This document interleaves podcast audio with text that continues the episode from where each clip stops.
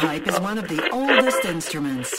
To play it, you blow into a pipe attached to a leather or synthetic bag, then press on the bag to force the air out through other pipes to create sound. The Big Rab Show podcast is kindly sponsored by G1 Reeds, played by some of the top bands around the world, including our current champion of champions, Inverness District, and of course the Red Hot Chili Pipers. So thanks to the guys at G1 for keeping the lights on here at the Big Rab Show podcast.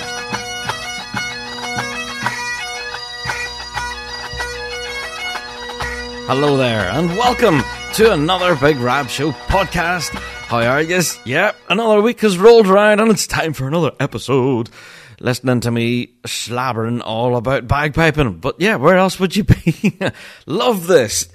Believe it or not, I'm all sorts of stupidly excited for this week's episode. It's going to be a corker.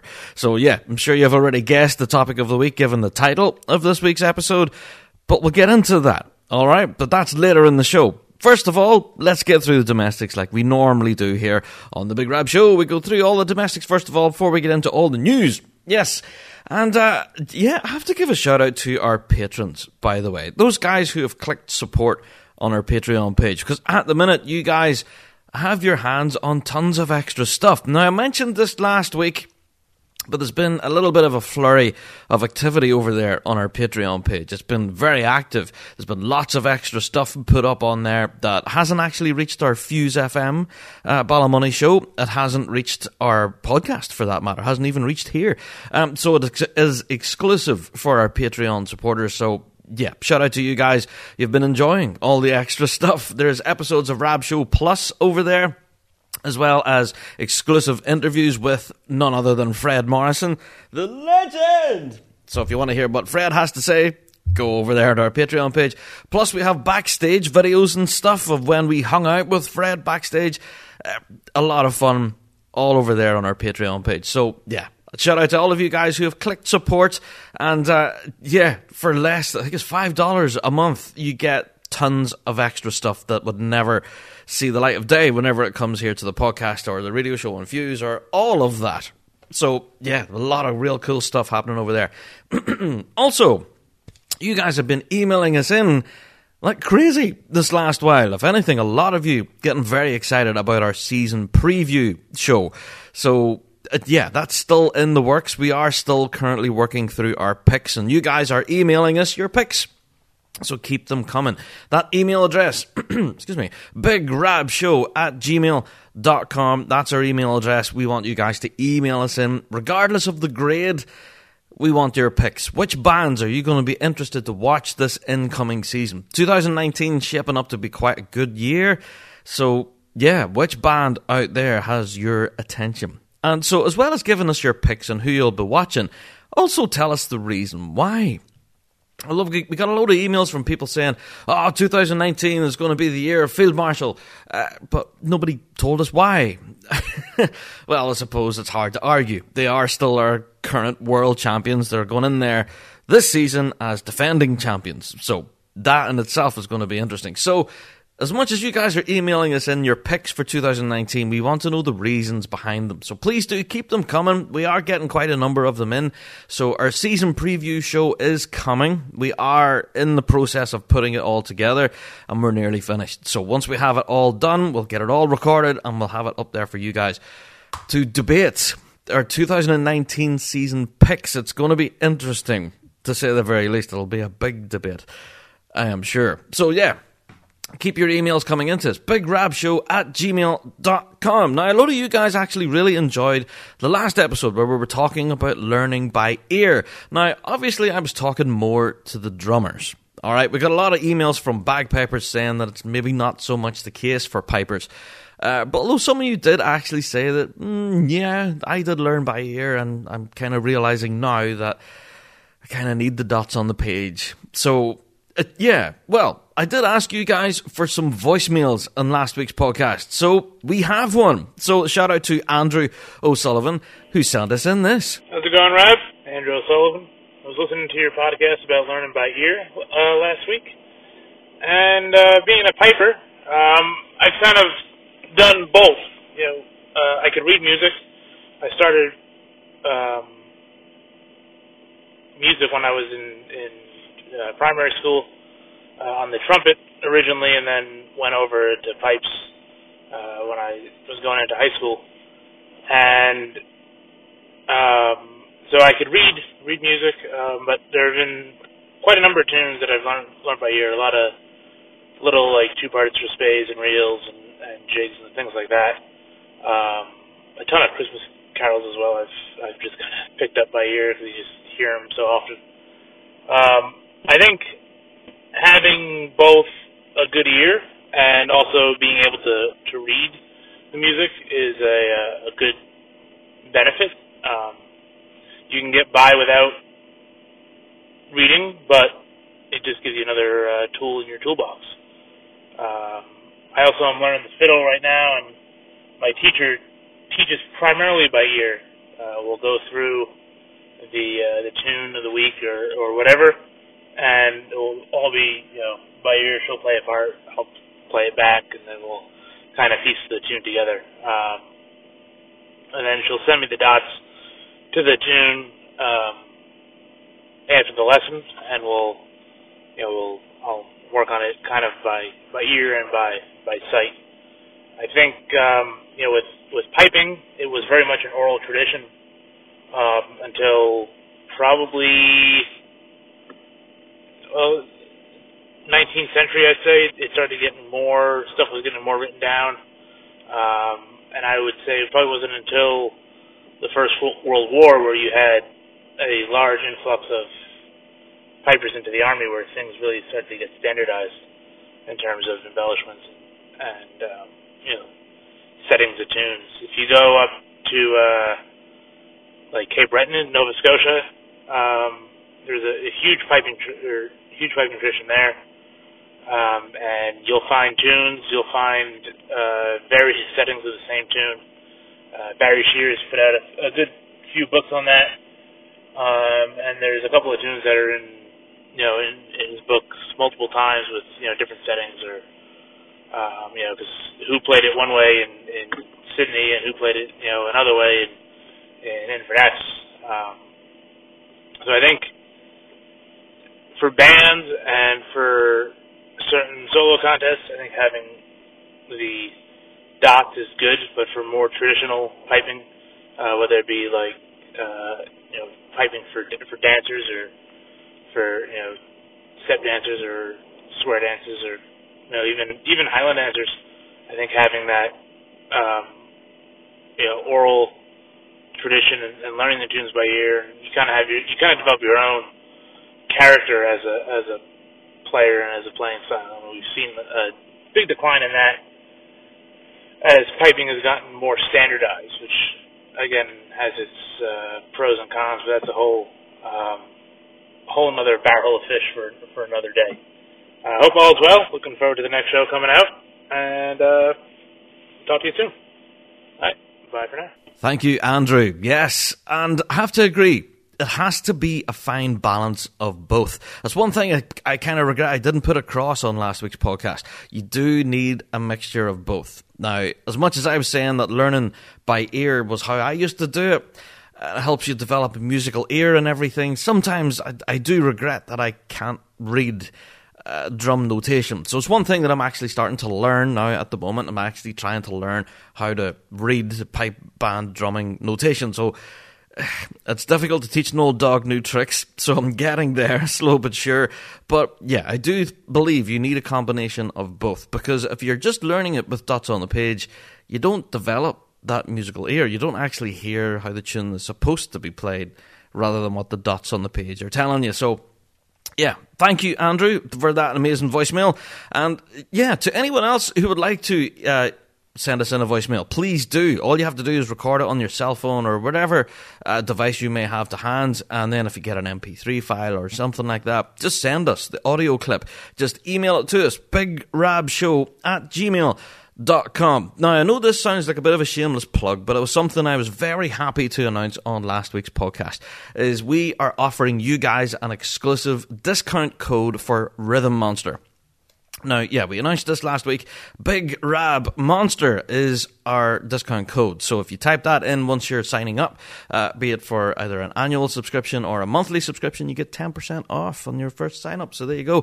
10% off when you use our discount code Big Rab Monster. Now, like I said, that does sound like a bit of a shameless plug, but I've been using Rhythm Monster recently to try and learn how to read because with each exercise that those guys go through, as basic as it may be in some cases, they give you the notation for it so you can actually see how it's written on the page. So I'm actually starting to realise what some of these things look like on paper, and then whenever I see a drum score in front of me, I go, oh, that's that movement.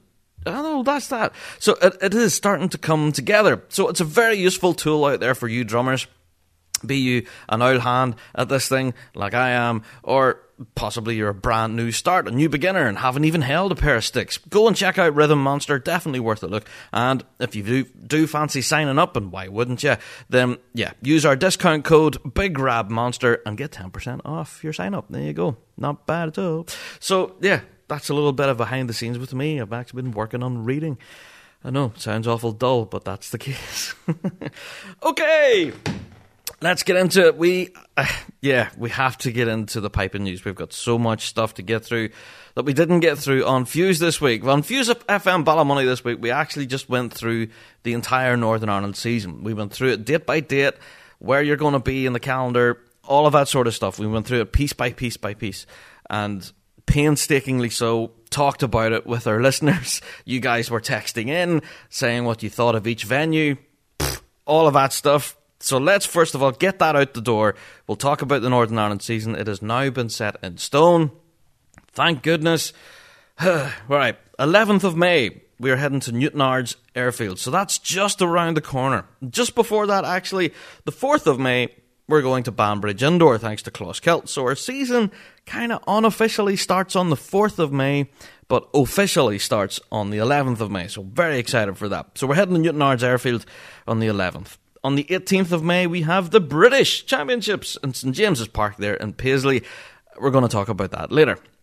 We also have the 25th of May with the Fermanagh Championships. That is, of course, in Enniskillen. The 1st of June is Mid-Ulster, and that's in Cookstown.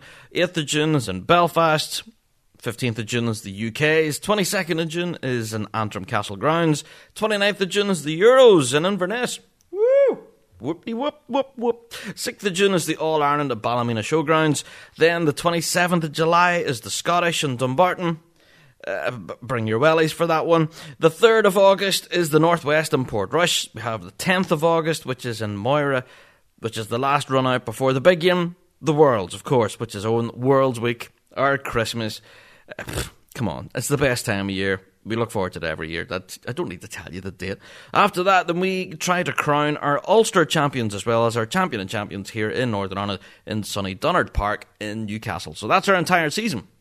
It's all up there now on the Big Rab Show Facebook page. There's been a lot of chat about it, backwards and forwards, from various people throughout the piping world here locally in Northern Ireland and further afield. A lot of people actually wanting to get to some competitions here in Northern Ireland. So I have to tell you, if you're listening to this podcast internationally and do want to get to any competition here in the UK and you're trying to arrange travel arrangements and different things like that, then get in touch with us if you would like some help. A lot of people actually have been asking us about guest houses in Port Rush. Can you get a B&B up in Dumbarton? Where's the best hotel to stay in Paisley? Or, you know, is there such a thing as a hotel room in Glasgow for the Worlds at this point in the year? Then, yeah, we are going through that. We're organising our travel arrangements ourselves here in the Big Rab Show, so definitely get into contact with us, because as we as we work through it, we will try and help you guys through the process as well. So definitely get in contact with us. BigRabShow@gmail.com if you need some help with your travel arrangements. There you go. We are no means a travel agent, but we will try and help with some hints and tips and stuff of where it could be best to go. There you go. All right, let's fly on. I have to give a shout out this week to the Red Hot Chili Pipers. Now, not only are they in the studio at the minute working on their brand new album called Fresh Air, which you can pre-order now, by the way. RHCP.Scott. I've said that maybe 100 times now, but definitely going to be worth the pre-order because I've already seen the track list and it does look pretty awesome. And yeah, I may have already pre-ordered it. well worth getting. If you're a Chili Pipers fan, of course you're going to pre-order this. So, yeah, the guys are in the studio working on their new album, but recently they were on the telly here in the UK. Now, I don't know if you're aware of this show or not, but us in the UK will be pretty aware of it. It's quite famous. Mrs. Brown's Boys. The Red Hot Chili Pipers were on there. Now, that's incredible. Mrs. Brown's Boys is a very family kind of orientated comedy show. It's kind of a, I don't know, it's not our version of a late show, but it's a comedy kind of show. So to have the Red Hot Chilies on there, it's just awesome to see Highland piping again being brought into the mainstream. You know, it's just brilliant to see, because you had Craig Laurie up there from St Laurence, you had Craig Monroe from St Laurence. You know, there was a few guys on there from the Chilies that we know as competitive players, and there they are on the telly, jumping about with Mrs. Brown. It was just the best crack. So you can go and check it out. It's on the BBC iPlayer right now. If you missed it, go back and watch it. The Chilies come on at the very end and kind of finish the whole show with a bit of a killie. It's really, really good. So, yeah, shout out to the Chilies on the telly this past week. Not bad. Now, speaking of Craig Laurie, I have to mention that the Kingdom Thistle solos were this past weekend. Now, I'm not going to sit here and read through the list of results, all right, because hashtag channel rant. But Kingdom Thistle results are all up there on the Rab Show Facebook page, as well as some of the videos of the performances. And I have to give a mention to Craig Laurie, because he's managed to nab himself a pre-qualifying spot for the Worlds. Woo! For the World Solo Drumming, Craig Laurie is pre-qualified. So, again, the World Solo Drumming just seems to be getting better and better. We seem to have more people. As more solo championship events roll out, we're getting more people pre-qualified for the World Solos. So this is getting really interesting now. Stephen McWhirter, Stephen Shedden, now Craig Laurie. This weekend here in Northern Ireland, we have the Ulster solos in Lisnagarvey High School in Lisburn. And again, we are looking for another world pre-qualifying spot. Now, whenever you look at the lineup in here, I'll shout out a couple of names to you. We have Stephen Crichton in there from St Lawrence. We have Gareth McLeese from Field Marshal, just to name a few. Willie Glenholmes. And come on, there's just a plethora of real talent in there that you would see playing in any final at the World Solos. So these guys are all in there this weekend, battling it out, looking for that world qualifying spot. So, whew. It's going to be a real doozy this weekend. So, the Ulster Solos, like I said, are this weekend. And for those of you living internationally, of course, if you can't get to Lisburn or Lisnagarvey High School, we have you sorted. We will be live streaming what we can from the event. Whether we manage to catch all of the senior drumming as well as the world qualifying, we don't know, because we do think certain events are running all at the same time. So we can't split ourselves in four different directions. We'll also try and catch some of the senior piping as well as the drumming. But rest assured, we will catch the all-important results. So we will definitely catch what we can on the day for you. So for those of you living internationally, we've got you covered, baby. Yeah. So Ulster Solos this weekend, very exciting. And that's just off the back of the Kingdom Thistle Solos the previous weekend, which I have to say was kind of an outstanding event. Go and have a read through the results if you can, because they definitely read like a bit of a who's who of pipe band royalty at the moment. Yeah, very stellar event. A lot of solo events actually happening in the moment, both here in the UK and abroad. I'm very clear. I think there was one actually in Canada not too long ago, maybe a few in the States as well. So a lot of solo piping and drumming going on, and even down under in Australia. Yep, Australia. I have to give a shout then to Josh Chandler. Well done, Josh. Yep. Why am I giving Josh a shout? Josh wins the A-grade MSR. He won the A-grade hornpipe and jig, which meant he was the A-grade aggregate champion at the Australian Solo Piping Championships this past weekend. Not bad. So that was on Sunday the 14th there in Scots College in Adelaide. I've been told that's how you pronounce it, Adelaide. So, yeah, shout out to Josh. Well done, man. I think it was a clean sweep and definitely well-deserved. I actually managed to see some of the recordings from the Australian Solo Piping Championships, and whew, Josh, mate, where did you get that tone? It was just a machine. Sounded incredible. Well done, Josh. But that's not to say the others in the grades weren't that good. Go and check them out. They're definitely worth listening to. If anything, I think the solo piping scene in Australia is certainly in a very healthy place. Having listened to the Nationals and stuff, all of that piping and drumming basically in Australia and down under in general, in New Zealand and Australia both, seems to be in an incredibly healthy place. Like, look how far some of the bands have came this last 5-10 years.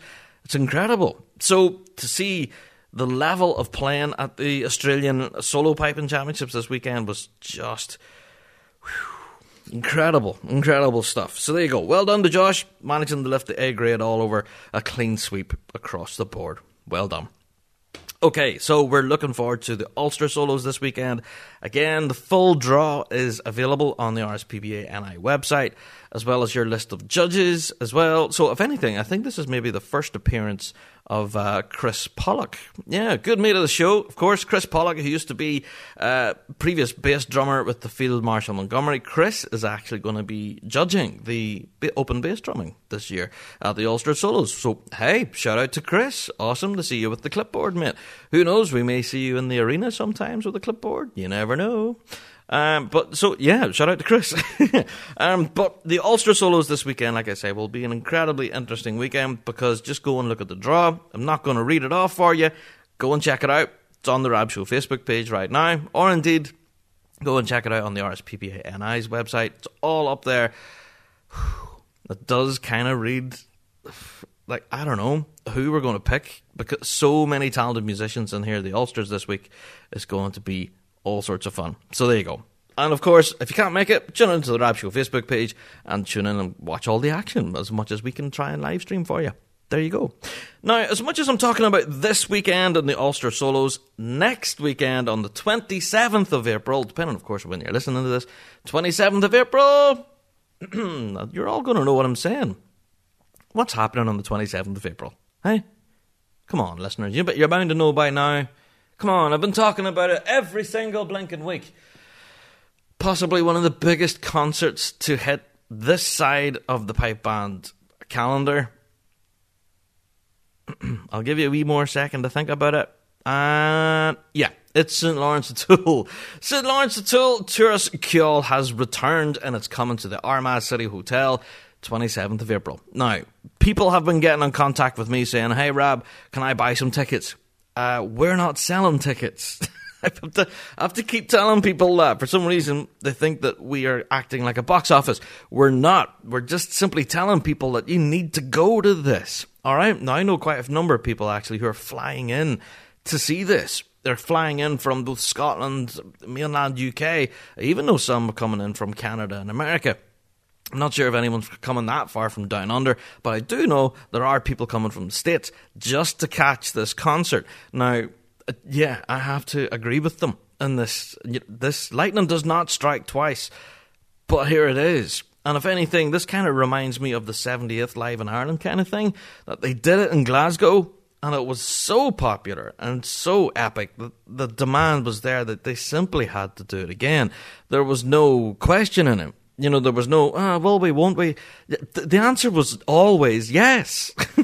So here it is. St. Lawrence are back, and they're doing it live, Tourist Kiol, along with some surprises. Now, I've been talking to some of the members of St. Lawrence, of course, off the record, and they've been happy enough for me to talk about it here on the podcast. They've been saying that this concert in the Armagh City Hotel has them all sorts of stupidly excited, because if you've seen the show in Glasgow already, then there will be some sets in there that you would have heard before. But there will be a lot of new content in there, along with some very welcome surprises for Tourist Kiol in Northern Ireland. So I'm all sorts of stupidly excited for this. Everyone that I've been speaking to locally here, even just, like, I don't know, about half an hour before I started recording here tonight, I was at a phone station putting petrol in my car, and a guy shouts over to me, "Hey Rob, are you going next week?" And I says, "Yeah." "I'll see you there. I think there's our bus going." So there's already a busload of people from my hometown going to this gig. Now that tells you something right there. This concert is going to be something else. So 27th of April, St. Laurence O'Toole in the Armagh City Hotel. If you haven't got tickets for this, I don't know. I don't know why you haven't got tickets for this, because this is possibly be the biggest event this side of the start of the season. Now, I don't know. Well, of course, for you living internationally who can't jump on a plane and fly thousands of miles to get here to see this concert, rest assured, us on the Big Rab Show, we have you covered. We will be doing a Big Rab Show special episode of our podcast, all from the concert. So we'll be backstage hanging out with the guys at the band. We'll be hearing them warming up and chatting all about the band and the future for 2019, how it's looking, all that backstagey stuff. So that'll all be coming here on the Big Rab Show podcast, as well as our Patreon page. There'll be tons of exclusive stuff on our Patreon page. So that now has been possibly the best time to go and click support on Patreon, because we have tons of extra stuff planned with the guys from St Laurence, all to hit our Patreon page. So yeah, if you want to see all that stuff that happened at the St Laurence gig on the 27th, then get over to our Patreon page. We're going to have a slew of stuff all heading over there on Patreon. Plus, we have you covered here, like I said, on the podcast, but as well on Fuse. We will be hanging out with the guys at St Laurence. Now, a lot of people have actually asked us, "Oh, Rab, we can't go. Can you live stream it?" Now, I've spoken to Alan Tully, I've spoken to a few members of St Laurence, and they don't really want us to live stream the gig. Well, they don't want us to live stream the entire thing. They don't mind if we do a little clip here and there. So they may well have a little introduction clip, a little clip halfway through, and a little clip at the very end. That'll be all you'll get, though. So, yeah, that's through agreement with the pipe band. All of that's still yet to be signed and sealed. It's all still up for negotiation. But, yeah, the band themselves don't want the whole entire thing to be live-streamed, because, essentially, if you want to see the concert, you need to be there in person. So don't be relying on us on the Big Rab Show to film it all for you, and then you can sit at home and watch it on the sofa. No. Get off your backside, get yourself a ticket, go and see this gig, because that's going to be the only way you'll ever really get to see it. So, yeah, I am all sorts of excited for this. Can you tell? And I'm sure we'll talk more about it in future podcasts, but yeah, 27th of April, St Laurence O'Toole in the Armagh City Hotel. Go along to St Lawrence's website. They have tickets still available, which is surprising to me. Also go to the Armagh City Hotel. They have their own box office there. Or indeed, you can contact any member of the band or even ourselves here on the Rab Show, and we'll try and get you hooked up some way or other with tickets to get yourself in that venue to hear just the amazingness that's about to hit the stage. I can't wait for it. Anyway, let's fly on. Enough about St Laurence. I'm all sorts of excited. A little bit of news dropped this past week. Now, Callum Beaumont, you guys know Callum Beaumont, of course. Yeah, he's made a little bit of an announcement. Well, not Callum per se, but the guys at R.G. Hardie have very happily announced that Callum Beaumont is now kind of an employee. Callum has now proudly been associated with R.G. Hardie. Now, in recent years, we know that Callum has recently been playing McCallum bagpipes. So, that's difficult to say. Callum plays McCallum. Anyway, here he is now, Callum Beaumont, now playing with R.G. Hardie. Now, that in itself is exciting. Asks tons of questions. Why did Callum make the jump to R.G.? Why, you know, why? What was the motivating factor? Why did he jump? And then we found out in the very same statement that Callum Beaumont apparently will be working alongside the guys at everybody in the development team at R.G. Hardie, and hopefully we will see something new or something slightly improved, or who knows. There's been nothing as to, you know, what will be released, but they're saying that Callum is working with the development team at R.G. Hardie. So that in itself has all sorts of alarm bells ringing in my head, and I'm going, yes! Oh my god! Woo! And I'm a drummer, and even I'm excited for this. So to see Callum Beaumont, of course, everyone knows Callum. Come on. He's a giant in the piping world. So here he is now, lifting R.G. Hardie, and he'll be playing them, of course, with all functions and solo events and everything. So you'll get to hear R.G. Hardie's pipes and chanters and all of that. So I'm all sorts of excited for this. So very exciting news, actually. Shout out to the guys at R.G. Hardie. Definitely worth checking out, of course. You can go and check them out through Lone Star. Lone Star Piper, of course, has, you know, rights for distributing R.G. Hardie materials in the United States and everything, so definitely going to worth checking out for Lone Star. So, yeah, very exciting announcement there for R.G. Hardie, and yeah, I'll be watching this with interest. Also, the British Drum Company as well have been teasing us. They have been releasing all sorts of different marching drums. Never really getting close to the pipe band world, though. Yes, marching snare drums for the likes of the Royal Marines and different kind of bands like that, like, you know, the very old school style of marching snare drums. The British Drum Company are designing them and making them, and oh my God, they're gorgeous. Have you seen them? Whew! I need a dribble bib whenever I'm looking at some of these things. They're just gorgeous. So, if anything, go along to the British Drum Company on Instagram. Some of the posts that these guys are posting, oh my God, some of the drums they're making are just incredible. Now, the reason why I think they're incredible is because in my mind, I am thinking, if this is what this snare drum looks like, or this is what this bass drum looks like, what's the pipe band stuff going to look like? They haven't released anything yet from the pipe band world. Now, we know ourselves that Garth McLeese, Rachel Tom, Stephen Shedden, and the legend Jim Kilpatrick are all working with the British Drum Company at the moment. So some of the biggest guns in the solo drumming, pipe band drumming world are there helping them as part of their development team. So I cannot wait to see what the British Drum Company have to produce. I've said it here on the show before, I will say it again, Premier, Adante and Pearl, I've had it too good for too long. It's time we get another one in there to shake things up. So, hey, I'm all for it, you know. The more instruments and the more different choices we have, the better, in my opinion. So, yeah, check out the British Drum Company. They're doing a lot of exciting stuff, actually. So, I do hope that we will have something from them in the near future. Again, I've heard nothing. Not even the slightest whisper or rumour about this, which is unusual because normally you do hear little sneak peeks and say, you might see something by this date and you might see a little something by this date. But there's been nothing, absolutely nothing from the British Drum Company.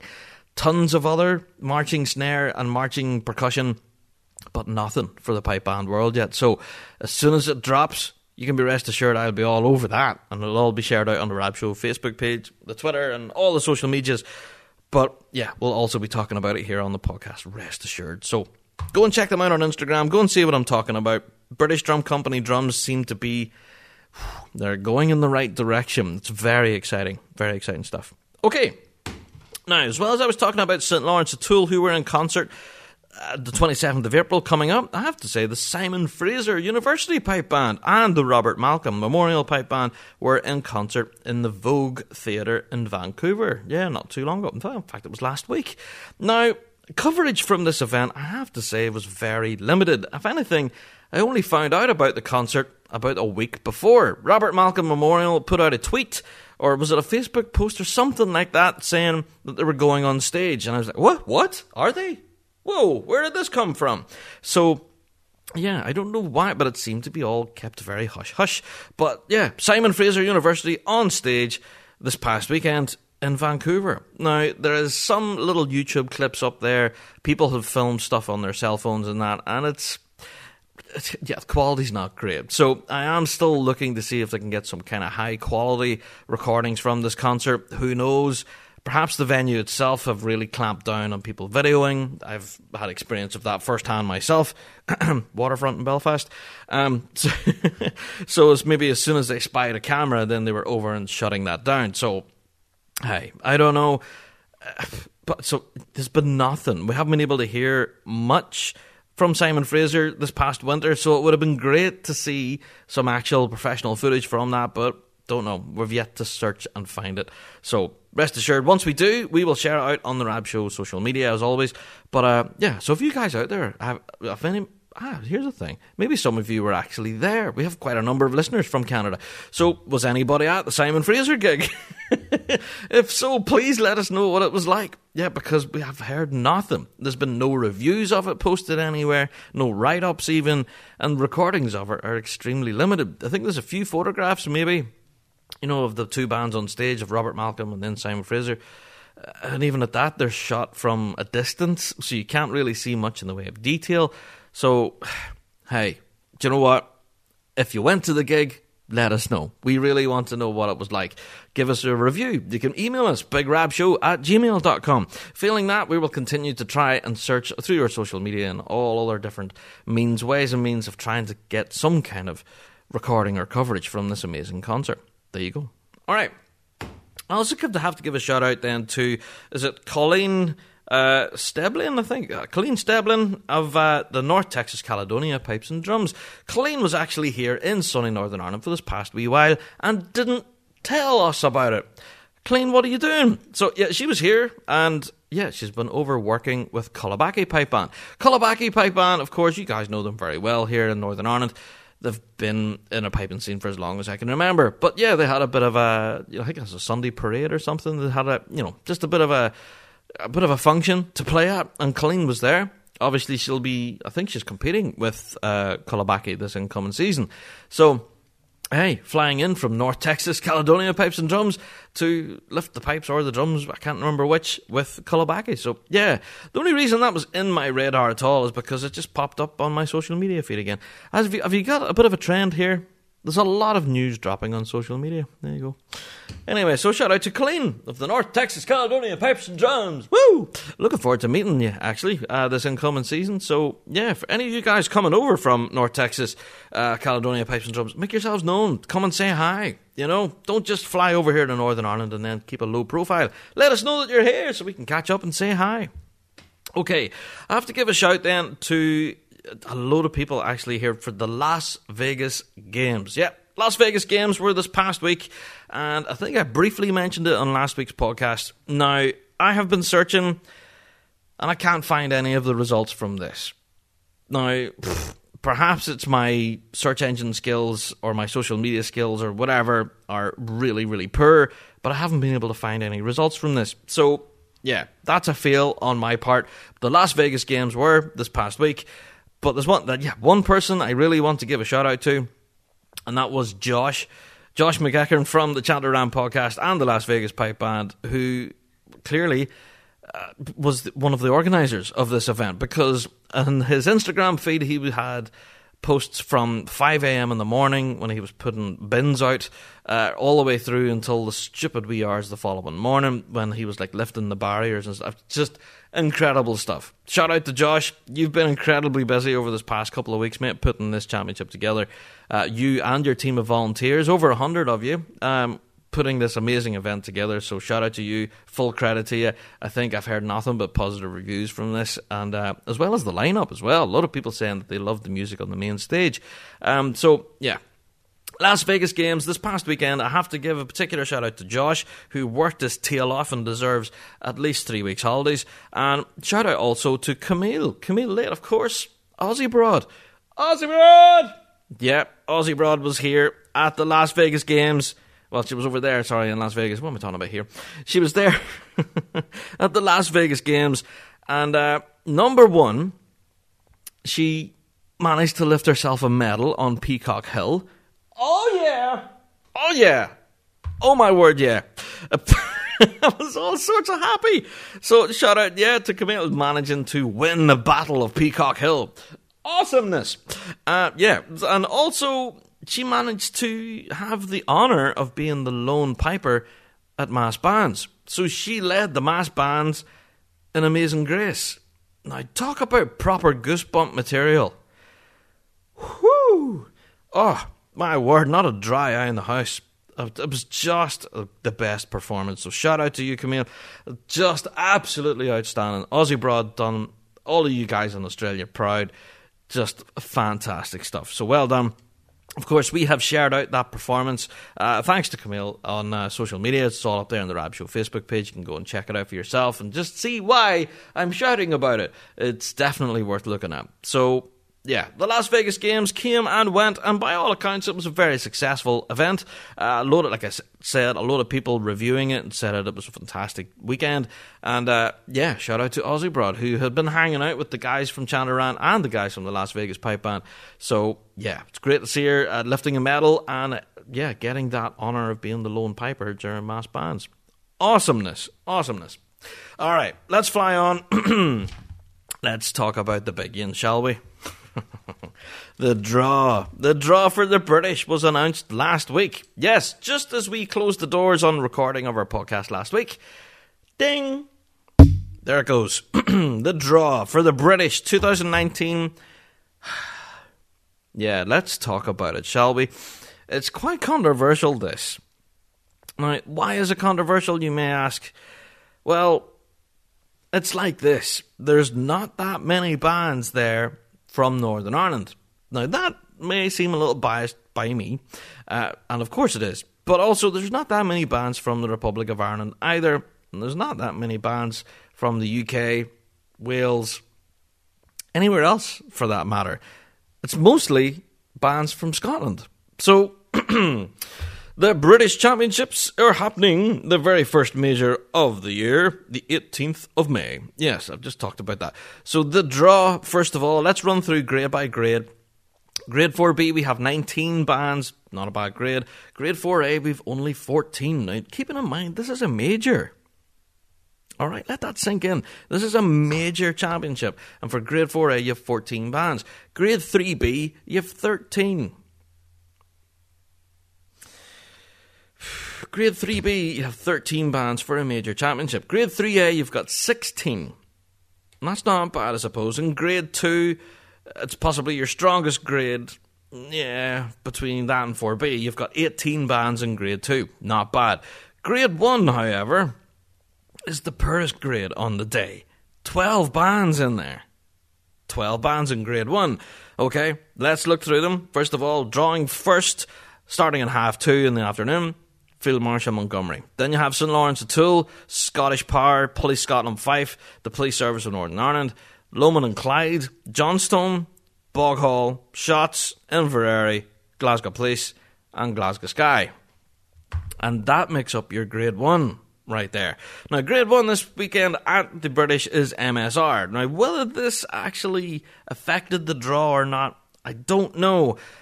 But whenever I went through the draw, I was able to pick out the amount of bands that were actually travelling over there from Northern Ireland. And it starts at Grade 3A. There's nothing in 3B, 4A or 4B from Northern Ireland.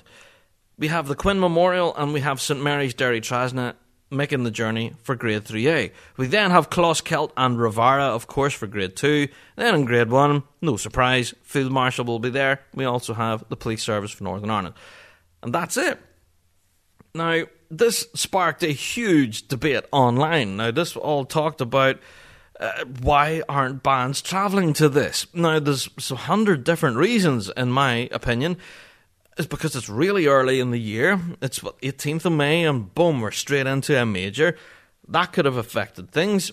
Also, cost. It costs a stupid amount of money to have a band travel so many times in the pipe band calendar. Now, we're starting to see a bit of a current trend with this now. A lot of bands are limiting their season down to cost. Now, yeah, I know there's a major championship here in Northern Ireland. It's the UK Championship that's being held in Lurgan this year. Now, it's been the argument for many times now by Scottish bands, sure, we come over to Northern Ireland for a major. What's the problem? Well, the problem is that there's one major in the calendar here. All the rest of them are over there. And even at that, whenever they are over there in Scotland, some of the grades really aren't that well supported by Scottish bands. Like, whenever you look at Grade 3B and there's only 13 in there. I don't know. So, yeah, it has sparked a huge debate in the bagpiping world. And as we were talking about it on the podcast before, about help with travel costs and such like that, bands clearly can't afford to travel that many times across the water. It does take a lot of finance to take a pipe band, plus your instruments, plus your supporters, your uniform, hotel bookings, all of that stuff. We've talked about this all in the podcast before. So, could this be a sign of the times? Pipe bands are now starting to withdraw from events because they simply can't afford it. Now, that's one reason. Another reason could be that it's actually a tactical move. Now, that was talked about. A lot of people were saying that bands really early in the season, especially in May, they have not found their form yet. Even though they've been working all winter, by the time the 18th of May rolls around, a lot of bands would not be ready by that stage.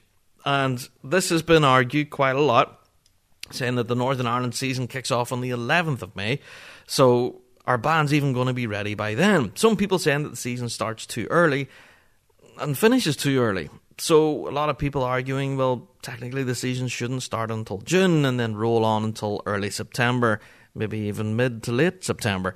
So I don't know. There's hundreds and hundreds of different reasons or plausible reasons why bands aren't travelling to this event. Could it be the venue? I've never been to Paisley, so I don't know. Maybe you can tell me whether it's a good venue or not, but I think I've heard good reports about it. So, yeah, whenever I seen this and the draw for the British, it does make for some interesting reading, but it's mostly all bands from Scotland. Now, there are, don't get me wrong, this will still be a championship to watch because essentially it's the start of our major championship season. The British Championships, come on, who's going to lift the first major of the year?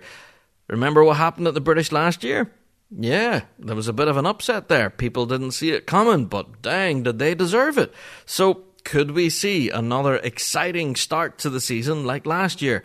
Who knows? But us on The Rab Show will be watching with interest. So, as for everyone who's been commenting on our social media and for tweeting us and emailing us all sorts of stuff about the British and why they're not going and how much it costs and all sorts of controversy, then yeah, I can see all of your arguments. I understand why people could be frustrated, but essentially, it is what it is. It's the first major in the calendar, and to put yourself out of the running so early in the year, it's a big move. So a lot of bands from Northern Ireland deciding not to make that start to the season, it's puzzling. It is, but hey, I can completely understand people's reasons for not doing it. So there you go. It is what it is. If you do want to go and have a look at the draw, I'm not going to sit and read the entire thing for you. Again, not going to read a list, but go along to rspba.org. The full draw is up there. You can go and check it out. And you guys have been asking, will us on The Rab Show be live streaming from the British this year? And the answer is yes, of course we will. Like we do every year, we cover the entire season. So as much as we're covering stuff here from Northern Ireland, we will also be covering every major championship this year. Apart from the Worlds, we're not allowed to film at the Worlds. That's another topic in itself. But yeah, we are covering every major championship and minor championship here in Northern Ireland /Ireland and Scotland. So with a bit of luck, yeah, we'll be there. We will film all of Grade 1 at the British, and we will film, of course, the all-important results. Now, anything else that we can get on the day, we will do our best. Looking at Grade 1, it starts at 2:30 in the afternoon, so we may be able to film some stuff in the morning. Possibly it's a little bit of Grade 2, some of the juvenile grades, perhaps, maybe even some of the drum majors. Who knows? We will try and capture what we can on the day, as well as getting that all-important vantage point for Grade 1. Now, I have to say, if you are going to the British, we'll talk all about it closer to the time. It's going to be a very exciting time. I'm really looking forward to that. All sorts of excited. Now, I have to give a shout out this week to a guy who sent in some listener mail. Now, we're going to talk about that on this week's podcast. Shout out to Adam Wilson. Adam Wilson has sent us a huge email. Now, this thing almost reads like a university dissertation. It's simply epic. So, Adam Wilson sent us in an email tail end last week. I just want to say, Adam, we got your email. Rest assured, mate, we did. And yeah, I think we're currently in the process of kind of, what's the word? Digesting it. There seems to be so much to it, actually, that it's kind of hard to decipher where to start. So, I know this is all very cryptic for you podcast listeners, but suffice to say, Adam Wilson has emailed us into bigrabshow.com a fascinating email and a very entertaining look at the bagpiping world, along with some suggestions as to what we could possibly do for the new season. So, very long story short, be prepared for an upcoming podcast, all based on Adam Wilson's email. Very cryptic indeed, but yeah. Just to let you know, we have this huge, epic email, and we will talk all about it in an upcoming show. I know, very cryptic. Sorry I can't be any clearer than that. It is what it is. Anyway, I have to fly on. It's time for a cup of tea, almost. Yeah, but again, I have to give a special plug for our discount code. Now, I have to say, this is only really running for a limited time. I didn't say that in last week's podcast, and I just have it on the end of my script here. Yep, Enema script. It says this is only running up for a limited time. So our discount code, Big Rab Monster. Go along to Rhythm Monster. Go and sign up, of course, either for an annual subscription or for a monthly one, and you'll get 10% off your first sign up. So there you go. Use our discount code. Get your 10% off. Not bad at all. Why not? All right. It's time for a big cup of tea, finally. Woo! It's time for the topic of the week. LoneStarPiper.com, serving the piping and drumming community in the United States for over 10 years. Featuring R.G. Hardie's full range of bagpipes, including Henderson's, and Gaelic theme lines of kilts and doublets, and bespoke Highland wear, including sporrans and cap badges. LoneStarPiper.com offer tailored payment plans on any set of bagpipes. If your drum corps needs a new look, then they can help you with a full custom design from Adante Drums and custom bass heads from Evans and Remo. Lone Star Piper is also the North American distributor for Beat Street drumming goods from Northern Ireland. Have you any questions about any of the major brands they carry? Then you can contact Jeremy at sales@lonestarpiper.com. LoneStarPiper.com. Check them out.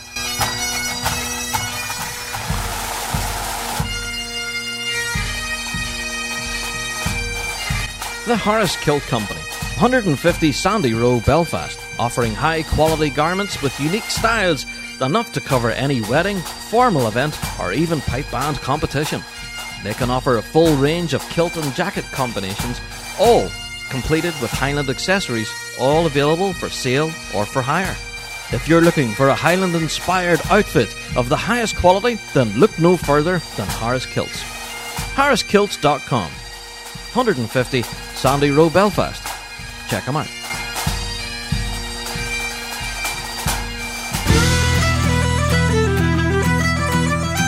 Are you on the lookout for a set of vintage pipes? Then look at Source Bagpipes. Bagpipes ranging from McDougall, Glenn, Starrick, McKinnon, McPhee, Henderson, Laurie and Sinclair, and many, many more. In addition, brand new set of pipes by Booth and Pettigrew. They have a no-quibble return policy with 25% deposit securing any set of bagpipes, also offering a full payment plan to be able to pay for your set of pipes over 12 months. Source Bagpipes now have a range of vintage pipe chanters and vintage practice chanters in stock and are all up on their website, sourcebagpipes.co.uk. Contact Ross for more information.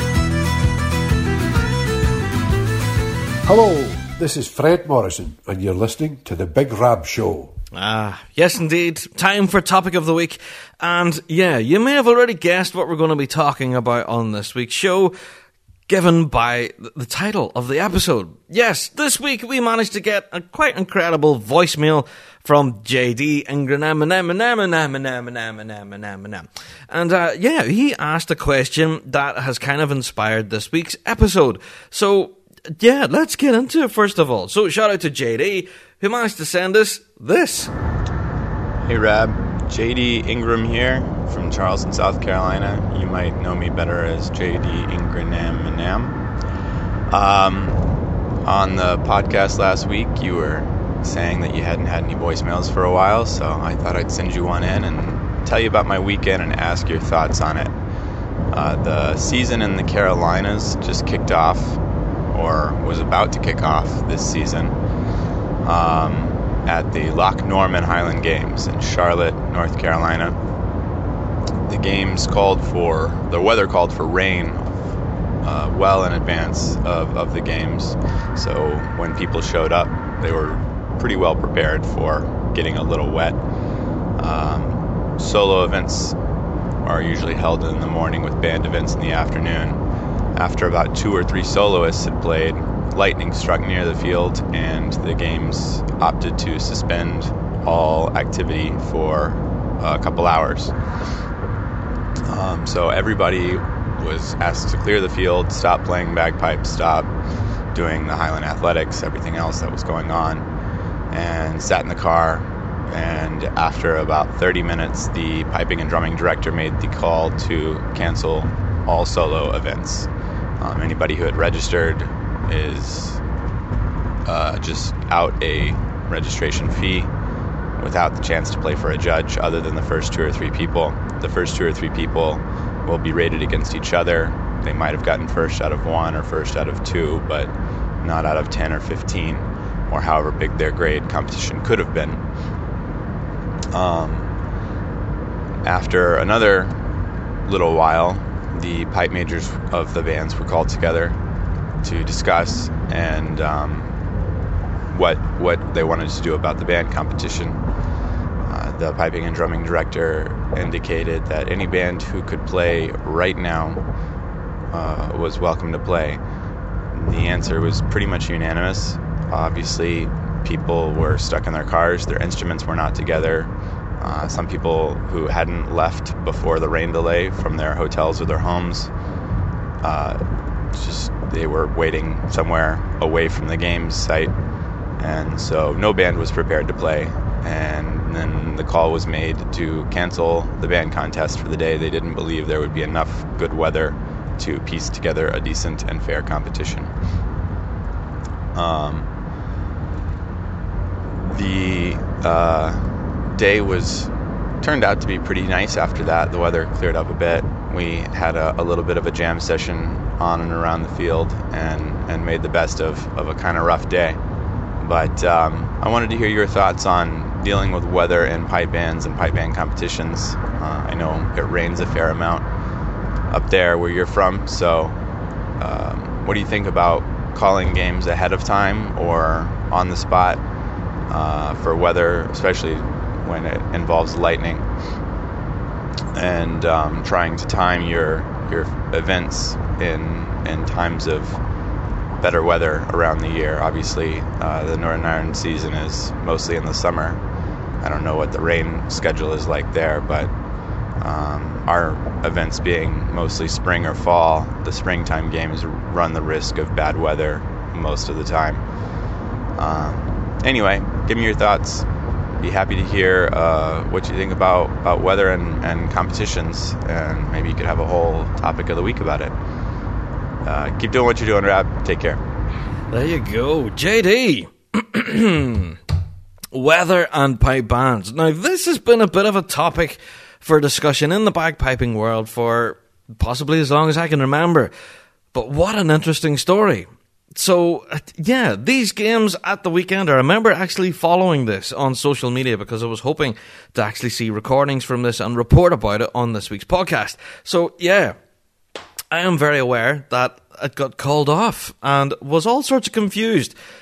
All sorts of, like, confused messages online. Oh, it was called off because of lightning. It was called off because of storm. It was called rain. I don't know. But long story short, I got called off due to inclement weather. Now, don't get me wrong. Here in Northern Ireland, it rains. It rains a lot. Like, I mean a lot. And even in Scotland as well, it rains a lot. That doesn't come as any kind of a mystery. It's no surprise. Our country is as green as it is because it's constantly raining. But as the saying goes here, we couldn't make all that amazing Bushmills whiskey or Guinness if we didn't have all that amazing rain. So there you go. That's a good excuse, isn't it? But yeah, do you know what? Rain, inclement weather, I don't know. I have been at pipe band competitions locally here in Northern Ireland, especially in Enniskillen, which it always seems to lash out of the heavens all through Enniskillen competition. And I've seen it been washed out. Now, whenever I'm talking about being washed out, I'm talking rainwater up to your knees, over the top of your socks. Now, I've seen bands walking on in some conditions that you wouldn't put an animal outside in. Some of them are terrible. Now, I've seen bands standing, tuning up, in the rain going sideways. They can't use a meter. The drummers can't hold their sticks. They're constantly dropping them all the time. Your instruments are soaked through and sound as if you're playing in a swimming pool, and your drums are just that soaking wet. You may as well be playing on top of a sponge. So, yeah, I have played in some absolutely god-awful conditions myself. And I'm sure you guys out there in the bagpiping world are no stranger to playing in terrible, terrible weather. Now, I want to talk about this event first of all that JD was talking about. Now, I think it could have went ahead, but there's a big but with this. The event could have went ahead if it was just rain. Wind and rain, I do believe, is part of it. The pipes are an outdoor instrument. Snare drums are built to be played in the outdoors. So, yeah, go outside. If it's lashing down, so what? Let the rain fall. We can still play. And that's the thing. The Highland pipes were essentially a military instrument. They were designed to be played by armies and military forces and to play them in all weathers. That's half the challenge. We all know that the Great Highland Bagpipe is a big, loud beast of a machine, so it needs to be played outside. So, yeah, it should be able to be played in all weathers. And to get that thing to work in all weathers is such a challenge. That's why we're in this game, to struggle with this thing and to get amazing music out of it. So, to be able to play in the lashing rain or the scorching sun is the game. Now, this has been argued time and time again, but we'll get into that. Let's first of all get into the event itself that JD was talking about. Now, had it have just been rain and wind and all that sort of stuff, fine. I do think, in my own opinion, that the event possibly still could have went ahead. Now, take things, you know, look at them reasonably. If the water is suddenly starting to rise in the venue, or the grass underfoot suddenly becomes such a quagmire that it's actually dangerous for public health to actually be there, people start in sinking sand or something. Do you know what I mean? Health and safety rules, of course, people, you know. So all within reason. If it's pelting down with rain, I do think the event still could have went ahead. Now, obviously, I wasn't there, so I don't know what the weather was actually like myself, so I can't really comment. But listening to JD's story, I do think if it was rain, fine. It probably still could have went ahead. As it was forecast ahead of time, sure, the organisers, I'm sure, would have had all sorts of shelter put in place. They would have had some sort of plans made because of the inclement weather. They could have done something to kind of, you know, preempt it. You know what I mean? And not have these big, wide open spaces and just have people walking through the rain aimlessly. Have little gazebos up or something. You know, have something available for people to get some shelter. So, anyway, rain and wind is one thing. Where the game changed is whenever you spoke about lightning. Lightning struck near the ground, I think is what you said in your voicemail there. It didn't actually strike in the venue, but it struck close to it. That's a different ballgame right there. Now, I have been in pipe band competitions where there has been thunderstorms, and I've actually been at major championships where there's been thunderstorms. Dumbarton. And, yeah, the association actually make the call there and then on the venue, and I've seen it happen before. They make an announcement over the tannoy, over the loudspeakers. We are now taking a short 30-minute break to allow this weather to pass. Now, I've seen that happen before. Now, a lot of bands end up really quite angry about this because they would have been tuning and working towards their associated time. They could have been standing in the final tuning area, ready to go. You know, pipes all blew in, drummers' hands ready to go. We're flying, guys. Who cares if it's lashing? Let's go. And then suddenly the association pulls the plug for half an hour and it resets everything. It's a horrible thing to do, but for health and safety reasons, on some occasions, you do need to do that. You do need to have that respite there. So when you're talking about lightning strikes, that's a big health and safety issue. And the association do need to weigh this up. Now, I'm not talking about your own association, but all associations that who organise events. As much as they're wanting to run a competition and have it be competitive, they're also really, really concerned about the health and well-being of the competitors as well as the spectators. Now, if the weather is going to put any of that in danger, then of course they're going to take measures to try and protect people. They're not going to force you into that arena and risk getting struck by lightning. So, yeah, the fact that the games was called off for a couple of hours to see if the weather would clear up, yeah, that's perfectly understandable. But then the story changed again. Everyone's sitting in their cars and sitting under shelter and getting away from the weather. Now, that's exactly what people should have done during that 2 hours. I completely agree with you. That's 2 hours to wait for the weather to pass, so let's wait. Now, the fact that they came after that 2-hour break and said, right, if you're ready to compete, let's go. Of course you wouldn't be ready to compete. No one would be. You were all told not to play. So, how do you just pull them out of the pipe case and just march in? No, it doesn't work like that. So, I don't know who kind of enforced that part of it, but clearly they don't know how pipe bands work. You know, right, who's ready to compete, boys? I've been sitting in my car for the last hour and a half. Of course I'm not ready to play. The pipes are lying in the boot of the car. I think that part was a little bit unreasonable. And then to make that call to say, right, well, if nobody's ready, then stuff yous. That's it. Plug pulled, game over, good night. Yeah, and then what made matters worse is that the weather cleared in the afternoon and then you actually could have had a competition. That's just divine justice right there. Terrible. But I do think it could have possibly been managed better. However, I do completely see why they made the decision that they did at the time. To allow for that 2-hour break, that 2-hour window, to possibly let the weather clear up, especially if there's a chance of lightning strikes. That is a different ballgame right there. So, yeah, it is a bitter pill to swallow for a lot of people who travelled and paid entry fees and stuff like that you were talking about, JD.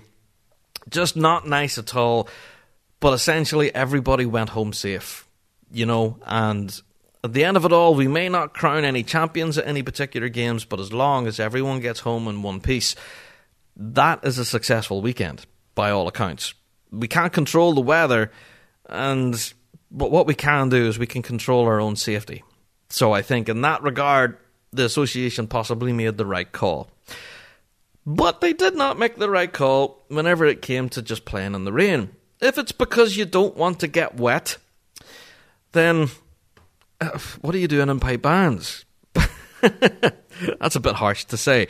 But yeah, I've said it before. Bagpipes are an outdoor instrument. Snare drums are too. Tenors, bass. We're all built to play outside. The kilts, everything. The uniform is built to be worn outside.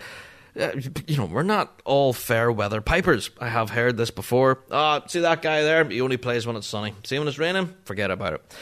There has been that, and it's thrown about as a bit of an insult here in Northern Ireland. Oh, he's a fair-weather piper. I'm sure you've heard that term. Anyone listening from Northern Ireland? Yeah. Oh, you're a fair-weather player, are you? Why? Aye, go on you home. Fair-weather player. Fair-weather player. Yeah. It is seen as a bit of an insult here. So there you go. That tells you about our weather, doesn't it? So, yes.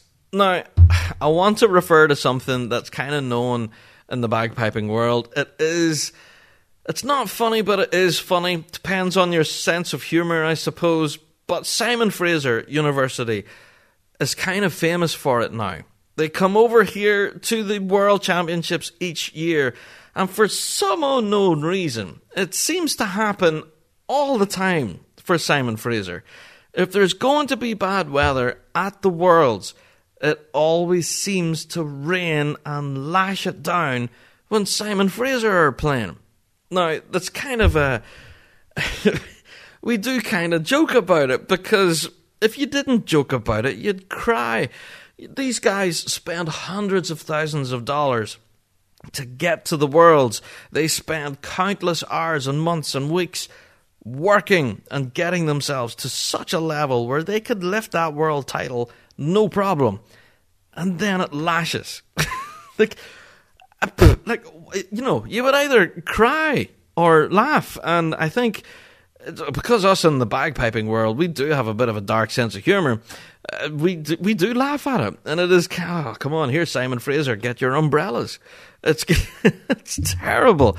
So yeah. I do believe it is an outdoor instrument. It should be played in the outdoors, but you should also plan to play it in the outdoors. So, JD, you were talking about this entire event getting called off as a result of bad weather. I have been there. I've been at pipe band events that have been called off as a result. Even here in the UK and Northern Ireland, we've had some absolutely awful washouts. Now, I'm talking...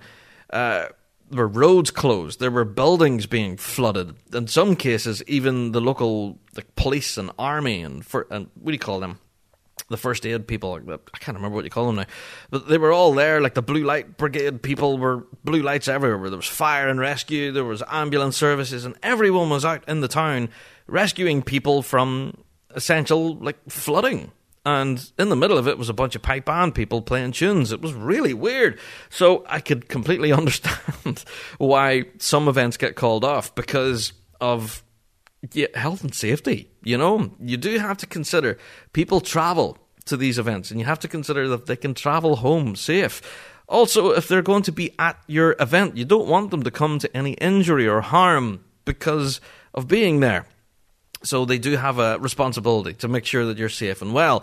If you get a bit wet, fine. They can't stop that. You know, if you get soaked to the skin, fine. They can't stop that either.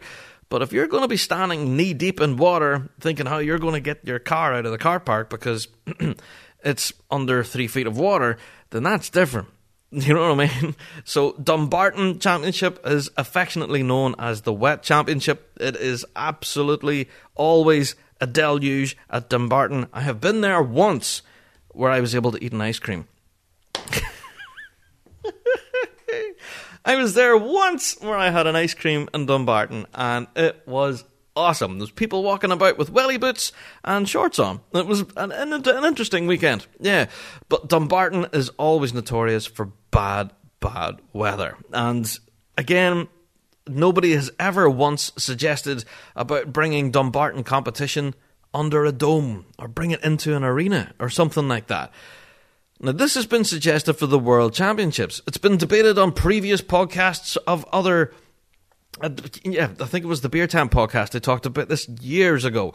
Why not eliminate the variable and have it as a level playing field? Now, what they were talking about is when in the River Simon Fraser fly over here and they spend all these hundreds of thousands of dollars and they get lashed on by the Glasgow rain. That's not fair, and it isn't fair. I completely agree. But that same rain fell on everybody else. That same rain fell on Boghall. It lashed it down on St Laurence, and of course the Field Marshal were lashed on too. So, you know, it was an even playing field. Everyone got soaked in that terrible weather.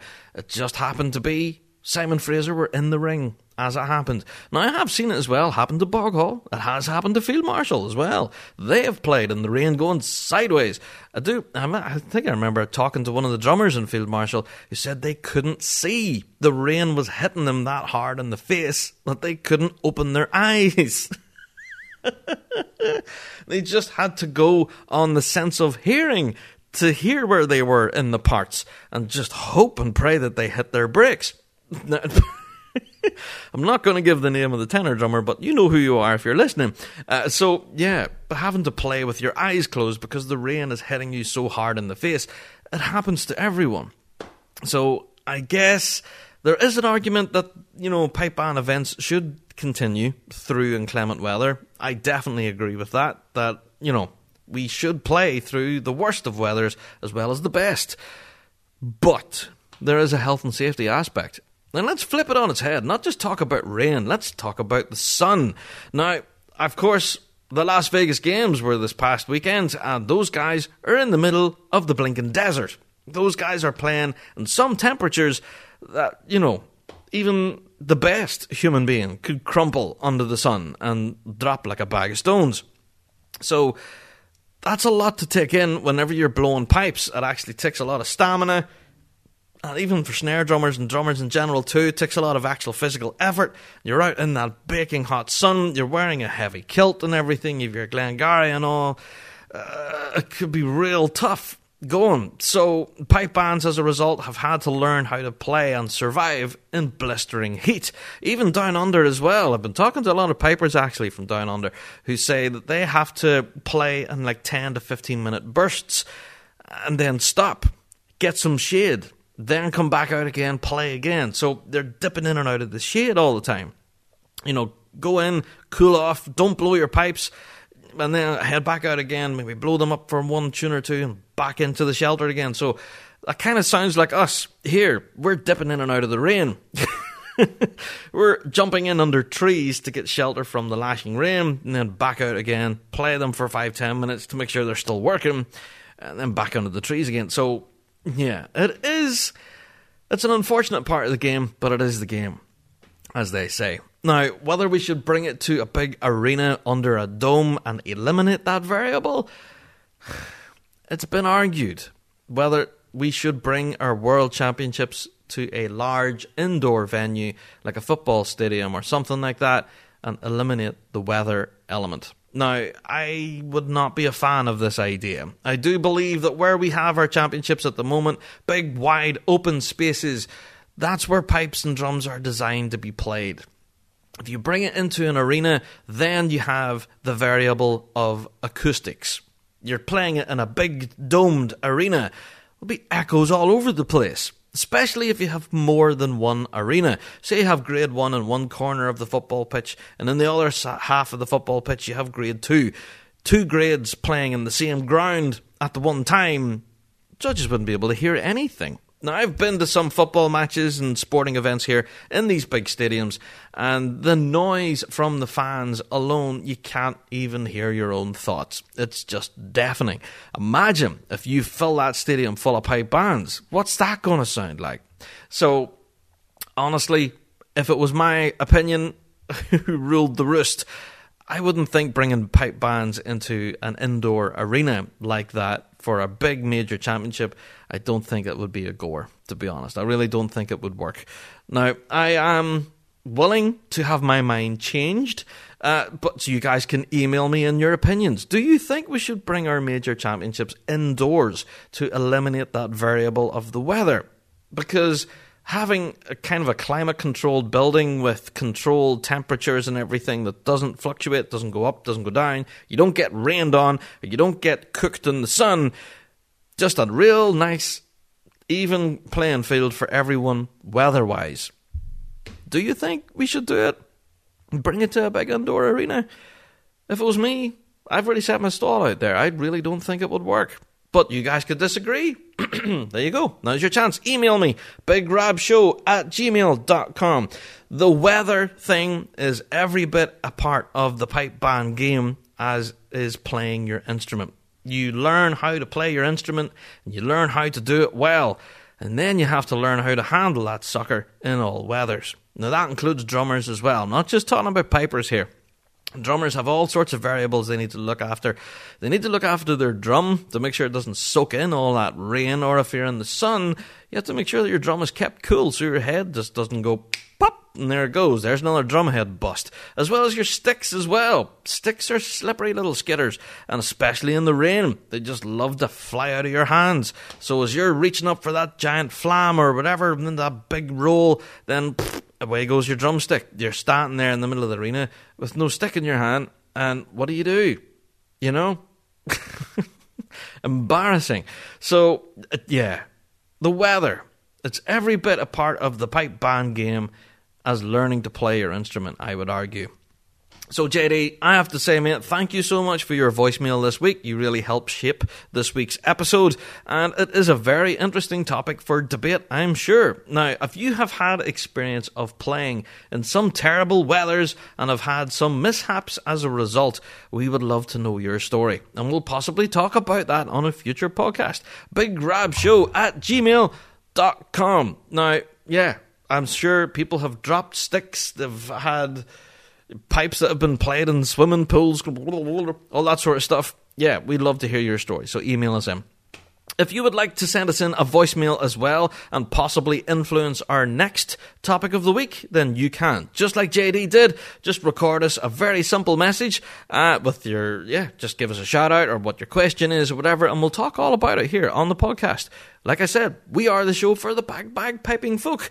So if it hasn't got you guys involved, then we have no show. So mail us in, bigrabshow@gmail.com. All right, don't forget to use our exclusive discount code. If you're listening to this week's podcast, we are giving you 10% off at Rhythm Monster whenever you sign up for either an annual subscription or a monthly subscription. We're giving you 10% off whenever you first sign up. So use our exclusive code, Big Rab Monster, and get 10% off. Not bad at all. Don't forget, check out our Patreon page as well. We have had quite a lot of extra stuff go up there on Patreon. Definitely worth that click of support if you haven't done already. And get your mitts on tons of extra stuff, boy. It's pure lethal. Grand. This weekend is the Ulster Solos. I want to wish everyone heading to the Ulster Solos this weekend the very best of luck. We will be live streaming from the event, of course, over on our Facebook page. So tune in to the Big Rab Show on Facebook and we will be live streaming as much as physically possible, as much as we possibly can from the Ulsters this weekend, and it'll be a very exciting event. So good luck, everyone. Have a good tune. We will see you the other side of the Ulster Championships, rolling into the big St Laurence O'Toole concert on the 27th of April. All sorts of stupidly excited for that. All right, that'll do. That's it for another Big Rab Show podcast. Thanks so much for clicking that download button. And with each and every week, we introduce more people to what we do, which is just outstanding. Tell your mates about our wee show. Let them know about what we are doing here each and every week, talking about the bagpiping world. And if you haven't already, click subscribe or that follow button. So with each and every week, regardless of where you're listening to this right now, you'll get a little ding, a little notification to let you know that another episode has been uploaded, and you'll never miss an episode. Alright guys, that's it. I am out the door. Thanks for tuning in. That's it for another Big Rab Show podcast. Next week. Thanks so much to our sponsors, G1 Reeds, played by bands around the world, including our current champion of champions, Inverarian District. Don't forget to check out thebigrabshow.com for all of your Big Rab Show merch and news, views and chat throughout the week. Until next time, guys, we'll see you right here on the Big Rab Show podcast. All the best.